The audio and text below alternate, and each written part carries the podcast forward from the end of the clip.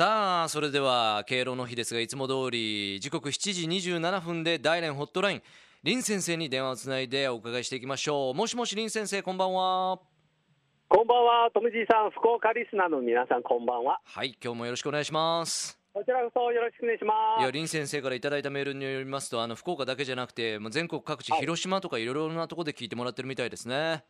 そうです。ね嬉しいですねちょうど先週は、ふあの広島の友達ですね。うん。あのこの番組を聞いてるよっていう、まあ、えー連絡が入りましたんで。嬉しいですね。く嬉しいことですね。ありがとうございす。ます、さあはい。まず大連のお天気なんですけどどんな具合になってますかね、で、代理の天気のことなんですが、うん。過去の1週間の天気ですが、主に晴れの天気で、福岡と同じような。うん、ね、冷え込んでて、昼は暑くて、もう10度以上ぐらいの温度差で、もうすっかり秋の感じをですしています。ね。福岡もだいぶ気温差出てきましたけれども、同じようにずっとここ最近晴れでした、あ、そうですか。うんいい。もう代理もずっと晴れの天気で、すごくいい天気が続いています。はい、いいお天気の中、日本国交は今日はですね敬老の日というお休み3連休の最終日になってます。はい。はい、いいですね。うん。はい。それでは、あのー今週の内容なんですが、はい。実は、えー先週の週末、大連国際、えー老人、まあ、高齢者産業博覧祭がで行われました。ああいいですね。うん。で今日はこの博覧祭のことについてご紹介したいいと思います。や日本も敬老の日なんでいいトピックスですね、はい。うん。そうですね、うん。はい、ご承知のように中国ではかなりですね高齢化が進んでいて、もう2013年年末までうん。65歳以上の高齢者人口は日本の総人口に相当する約1億3000万人に達したそうです。おお1億3000万人が6歳、はい。65歳以上。そうです。すごいですね。大連市だけではええ。60歳以上の高齢者は福岡県全全人口のを上回って、うん。122万人となってて、ああそうですか。大連市の、ええ全人口の2割を超えていると、そうですか。林先生あの福岡市のおそらく人口だと思いますね。あの福岡市は今150万都市になってます。はい。はい、失礼しました、はいいえいえ。えー福岡市ですね、うん。はい。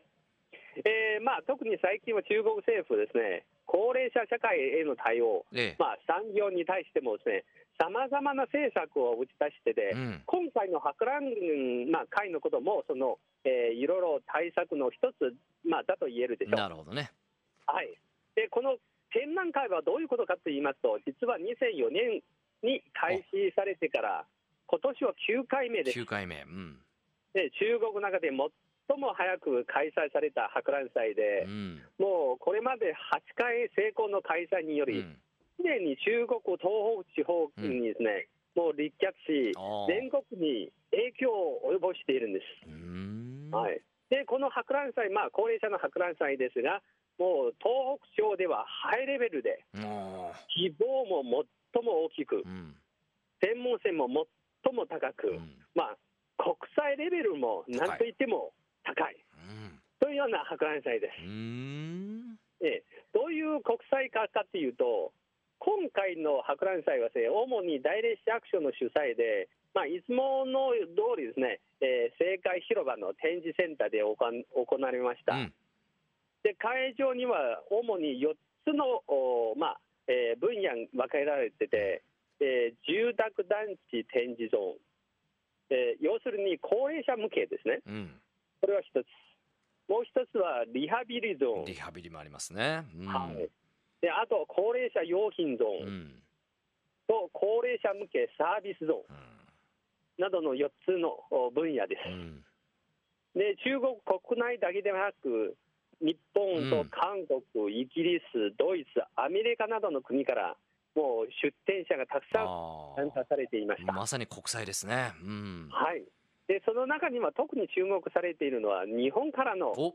業者さんなんです。うん。で四国の愛媛県が御党を取った県内企業の10社、うん。はい、広島の IGL グルーほプ、埼玉のお元気な、えー元気村グループなどでしたが、そうですか。でもちろん展示ブースもやってるやってて宣伝ししていらっしゃったのほかには、うん。例えば、えー日学館うん。と IGL グループ、うん。まあ、そういうようなブースも設けて、その中でフォーラムと商談会が、えー講演されたりとかですね、もうかなり来場者はですね興味津々で、そうです耳をか傾え傾せていました。ねまあ、同じように日本もね高齢化社会になってきてますんでやっぱり日本のそういった知恵技術っていうのもそこで発揮されてるわけですね。そうなんですようん。まあ、実は先ほど申し上げましたように、え中国では、ただ高齢者向けの住宅団地の展示のほかには、まあ、大手生生命保険あ会社があ生命保険会社、ええうん、初めて出店、まあ、しました。初ですね。